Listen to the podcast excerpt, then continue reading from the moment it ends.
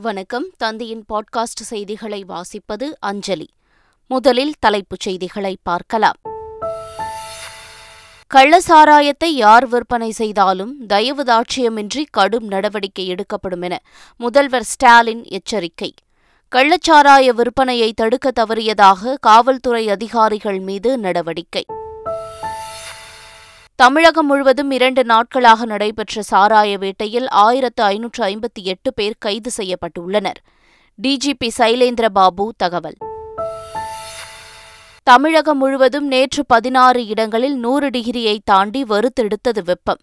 அடுத்த இரண்டு நாட்களில் தமிழகம் முழுவதும் வெப்பநிலை மேலும் அதிகரிக்கும் என வானிலை ஆய்வு மையம் தகவல்.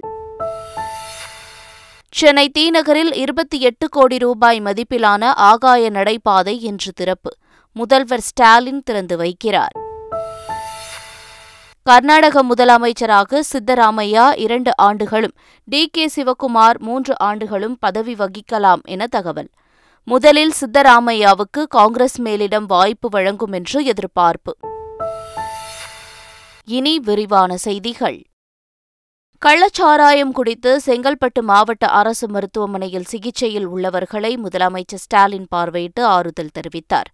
செங்கல்பட்டு மாவட்டத்தில் கள்ளச்சாராயம் அருந்தி சின்னத்தம்பி வசந்தா வெண்ணியப்பன் சந்திரா மற்றும் மாரியப்பன் ஆகிய ஐந்து பேர் உயிரிழந்தனர். மேலும் கவலைக்கிடமான நிலையில் மதுராந்தகம் அடுத்த பேரம்பாக்கம் மற்றும் பெருங்கரணை ஆகிய பகுதியைச் சேர்ந்த அஞ்சலை தம்பு சங்கர் அமாவாசை முத்து ஆகிய ஐந்து பேர் சிகிச்சை பெற்று வருகின்றனர். இந்நிலையில் செங்கல்பட்டு அரசு மருத்துவமனையில் சிகிச்சை பெற்று வருபவர்களை முதலமைச்சர் ஸ்டாலின் பார்வையிட்டு ஆறுதல் தெரிவித்தார்.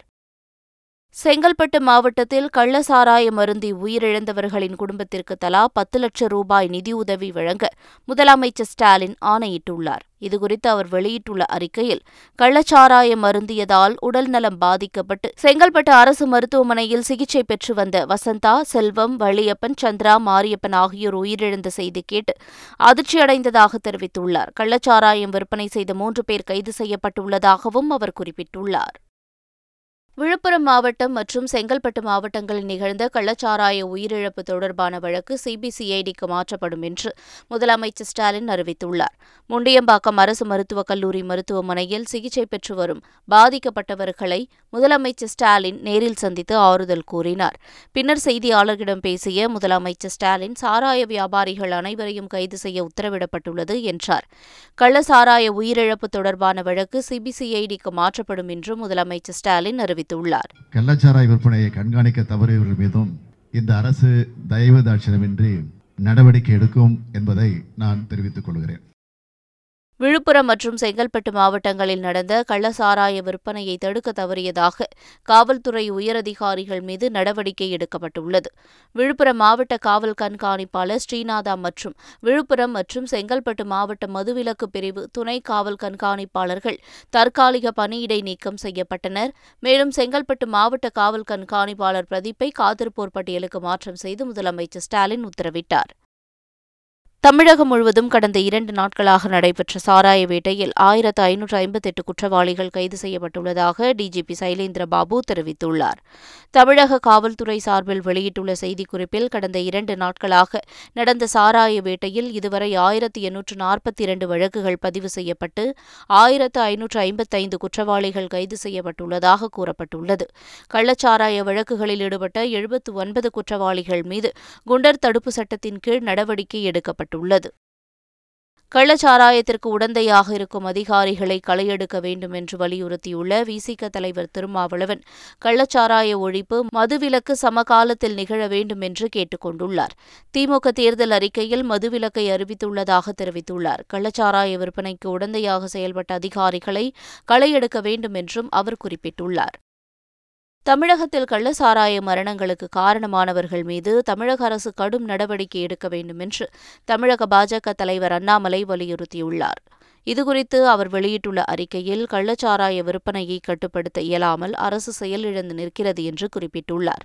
தமிழகம் முழுவதும் இருநூற்றுக்கும் மேற்பட்ட கள்ளச்சாராய வியாபாரிகள் கைது செய்யப்பட்டுள்ளதாக செய்திகள் வெளிவரும் நிலையில் இத்தனை நாட்கள் இவர்கள் அரசுக்கு தெரிந்தே கள்ளச்சாராய விற்பனை செய்து கொண்டிருந்தார்கள் என்று அரசே ஒப்புதல் வாக்குமூலம் தருகிறது என்றும் அவர் கூறியுள்ளார்.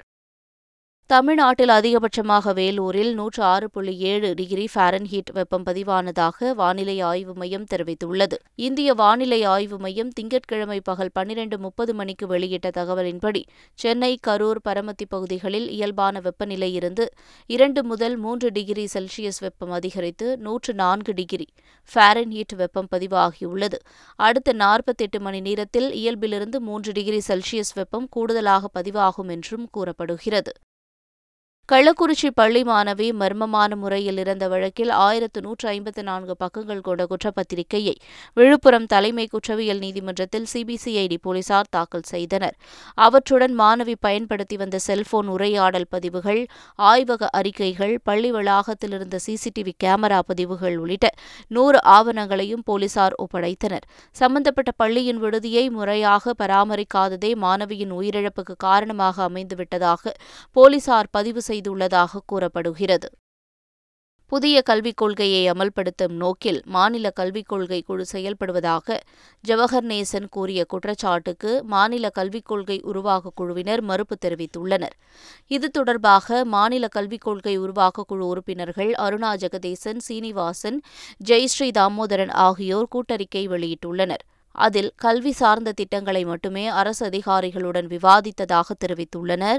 குழுவிலிருந்து விலகிய பேராசிரியர் ஜவஹர் நேசன் ஆதாரமில்லாத குற்றச்சாட்டுகளை தனது அறிக்கையில் வெளியிட்டிருந்ததாகவும் புகார் தெரிவித்துள்ளனர். கன்னியாகுமரியிலிருந்து ஸ்ரீபெரும்புதூருக்கு ராஜீவ்காந்தி நினைவு ஜோதி யாத்திரை தொடங்கப்பட்டது. யாத்திரையை காங்கிரஸ் எம்பி விஜய் வசந்த் தொடங்கி வைத்தார். வாகனத்தில் ஜோதியை ஏந்தி புறப்பட்டபோது காங்கிரஸ் தொண்டர்கள் ஏராளமானோர் நடந்து சென்றனர்.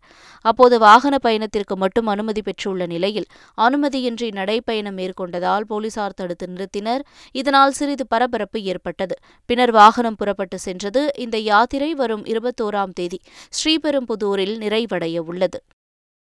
தனக்காக உழைத்த ஒருவருக்கு கூட உதவாதவர் முன்னாள் அமைச்சர் வைத்திலிங்கம் என்றும் யாருக்கும் எதுவும் கிடைக்கக்கூடாது என்பதில் அவர் கவனமாக இருந்ததாகவும் அதிமுக பொதுச் செயலாளர் எடப்பாடி பழனிசாமி குற்றம் சாட்டியுள்ளார்.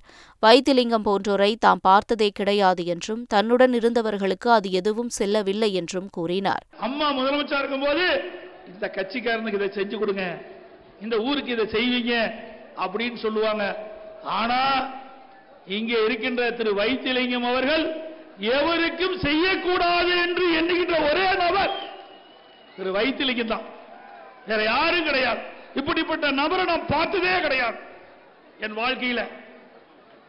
தன்னை உயர்த்தியவர்களை தன்னை பதவியிலே அமர்த்தியவர்களை தனக்காக உழைத்துக் கொண்டிருக்கின்ற ஒருவருக்கோட உதவி செய்யாத நபர் தான் இருக்கின்ற வைத்திலிங்கம் அவர் ஓபிஎஸ் பற்றி பேசுவதற்கு தகுதியில்லாதவர் எடப்பாடி பழனிசாமி என்றும் அவரை முதலமைச்சராக்கியது டிடிவி தினகரனும் சசிகலாவும் தான் என்றும் முன்னாள் அமைச்சர் வைத்திலிங்கம் தெரிவித்துள்ளார். நான்கரை ஆண்டுகள் இபிஎஸ் முதல்வராக இருக்க உறுதுணையாக இருந்தவர் ஓபிஎஸ் என்றும் அவர் கூறினார். ஓபிஎஸ் இல்லை என்றால் இபிஎஸ்ஸின் அரசியல் அஸ்தமனமாக இருக்கும் என்றும் நன்றி மறந்து இபிஎஸ் பேசுவதாகவும் வைத்திலிங்கம் குற்றம் சாட்டினார். எடப்பாடி பழனிசாமி விமர்சனம் செய்கிறதுக்கு அவருக்கு எந்த விதமான தகுதியும் இல்லை.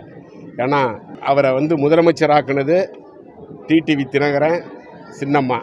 அவர் நாலரை வருஷம் முதலமைச்சராக இருப்பதற்கு உறுதுணையாக இருந்தது அண்ணன் ஓபிஎஸ் இவங்க இல்லைன்னா அவர் அரசியல் வாழ்க்கையை அசுவமாயிருக்கும் தொழிலதிபர் மார்டினுக்கு சொந்தமான நானூற்று ஐம்பத்தி ஏழு கோடி ரூபாய் மதிப்பிலான சொத்துக்களை அமலாக்கத்துறை முடக்கியுள்ளது. கேரளாவில் சிக்கிம் மாநில லாட்டரி சீட்டுகளை விற்பனை செய்தபோது விதிகளை மீறி கோடிக்கணக்கில் முறைகேடு செய்ததாக கொச்சின் சிபிஐ மார்டின் மீது வழக்கு பதிவு செய்தது. இதன் அடிப்படையில் அமலாக்கத்துறையும் வழக்கு பதிவு செய்து விசாரித்து வருகிறது. இந்நிலையில் இந்த வழக்கு தொடர்பாக கடந்த பதினொன்று பன்னிரெண்டாம் தேதிகளில் சென்னை கோவையில் அமலாக்கத்துறை சோதனை நடத்தியது. இதில் வங்கி வைப்பு தொகை முதலீடு ஆகியவற்றிலிருந்து நூற்று ஐம்பத்தி ஏழு புள்ளி ஏழு கோடி ரூபாயை கைப்பற்றி முடக்கப்பட்டது.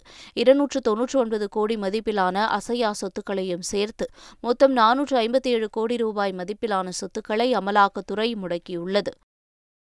டெல்டா மாவட்டங்களில் விவசாயம் சார்ந்த தொழில்பேட்டைகள் வெகு விரைவில் வரும் என்று தஞ்சையில் தொழில்துறை அமைச்சர் டி ஆர் பி ராஜா கூறினார். வேளாண் சார்ந்த தொழிற்சாலைகள் அமைக்க ஆயிரம் கோடி ரூபாய் ஒதுக்கீடு செய்யப்பட்டுள்ளதாகவும் டெல்டாவில் விரைவில் விவசாயம் சார்ந்த தொழிற்பேட்டைகள் அமைக்கப்படும் என்றும் தெரிவித்தார். யாரேனும் தாமாக முன்வந்து நிலம் கொடுத்தால் மகிழ்ச்சி என்றும் அமைச்சர் டி ஆர் பி ராஜா கூறினார். பத்தாம் வகுப்பு மற்றும் பதினோராம் வகுப்பு தேர்வு முடிவுகள் வரும் பத்தொன்பதாம் தேதி வெளியிடப்படும் என்று தேர்வுத்துறை அதிகாரப்பூர்வமாக அறிவித்துள்ளது. இதுகுறித்து தேர்வுத்துறை இயக்குநர் சேதுராம வர்மா வெளியிட்டுள்ள அறிக்கையில் வரும் பத்தொன்பதாம் தேதி காலை பத்து மணிக்கு சென்னை டிபிஐ வளாகத்தில் பத்தாம் வகுப்பு தேர்வு முடிவுகள் வெளியிடப்படும் என்று கூறப்பட்டுள்ளது. அதே நாளில் பிற்பகல் இரண்டு மணிக்கு பதினொன்றாம் வகுப்பு தேர்வு முடிவுகள் வெளியிடப்படும் என்றும் தெரிவிக்கப்பட்டுள்ளது. ரசிகர்களின் பிரார்த்தனைகளால் தான் நலமுடன் உள்ளதாக பிரபல பாடகி பாம்பே ஜெயஸ்ரீ மகிழ்ந்துள்ளார். கடந்த மாதம் இங்கிலாந்தில் இசை நிகழ்ச்சியில் பங்கேற்பதற்காக சென்றபோது கீழே விழுந்து தலையில் இரத்த கசிவு ஏற்பட்டு கோமா நிலைக்கு சென்றதாக தகவல் வெளியாகி ரசிகர்களை அதிர்ச்சியடைய வைத்தது. பின்னர் மருத்துவமனையில் தீவிர சிகிச்சை பிரிவில் அனுமதிக்கப்பட்டு தொடர் சிகிச்சை பெற்று வந்தார். இந்நிலையில் அனைவரின் பிரார்த்தனை வாழ்த்து மற்றும் ஆசையால் தான் நலமுடன் இருப்பதாக ட்விட்டரில் செய்தியை பகிர்ந்து மகிழ்ந்துள்ளார். விஜயின் அறுபத்தி எட்டாவது படத்தை வெங்கட் பிரபு இயக்கவுள்ளதாக சினிமா வட்டாரங்கள் தகவல் வெளியிட்டு வருகின்றன.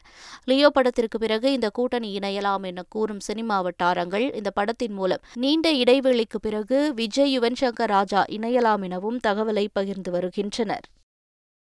கர்நாடக காங்கிரஸ் வெற்றி விவகாரத்தில் காக்கை உட்கார பணம் பழம் விழுந்தது போன்ற கதையை ராகுல் காந்தி சொல்வதாக தமிழக பாஜக தலைவர் அண்ணாமலை விமர்சித்துள்ளார்.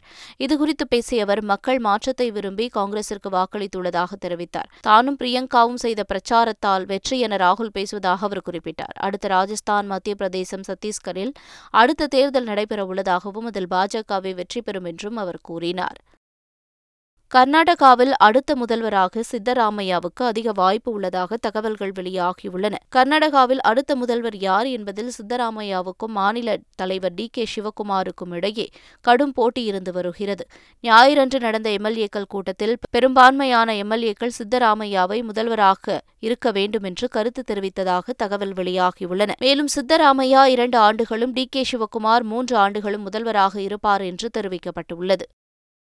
எங்கெல்லாம் காங்கிரஸ் வலுவாக இருக்கிறதோ அங்கெல்லாம் நாங்கள் அவர்களை ஆதரிப்போம் என மேற்கு வங்க முதல்வர் மமதா பானர்ஜி அதிரடியாக அறிவித்துள்ளார்.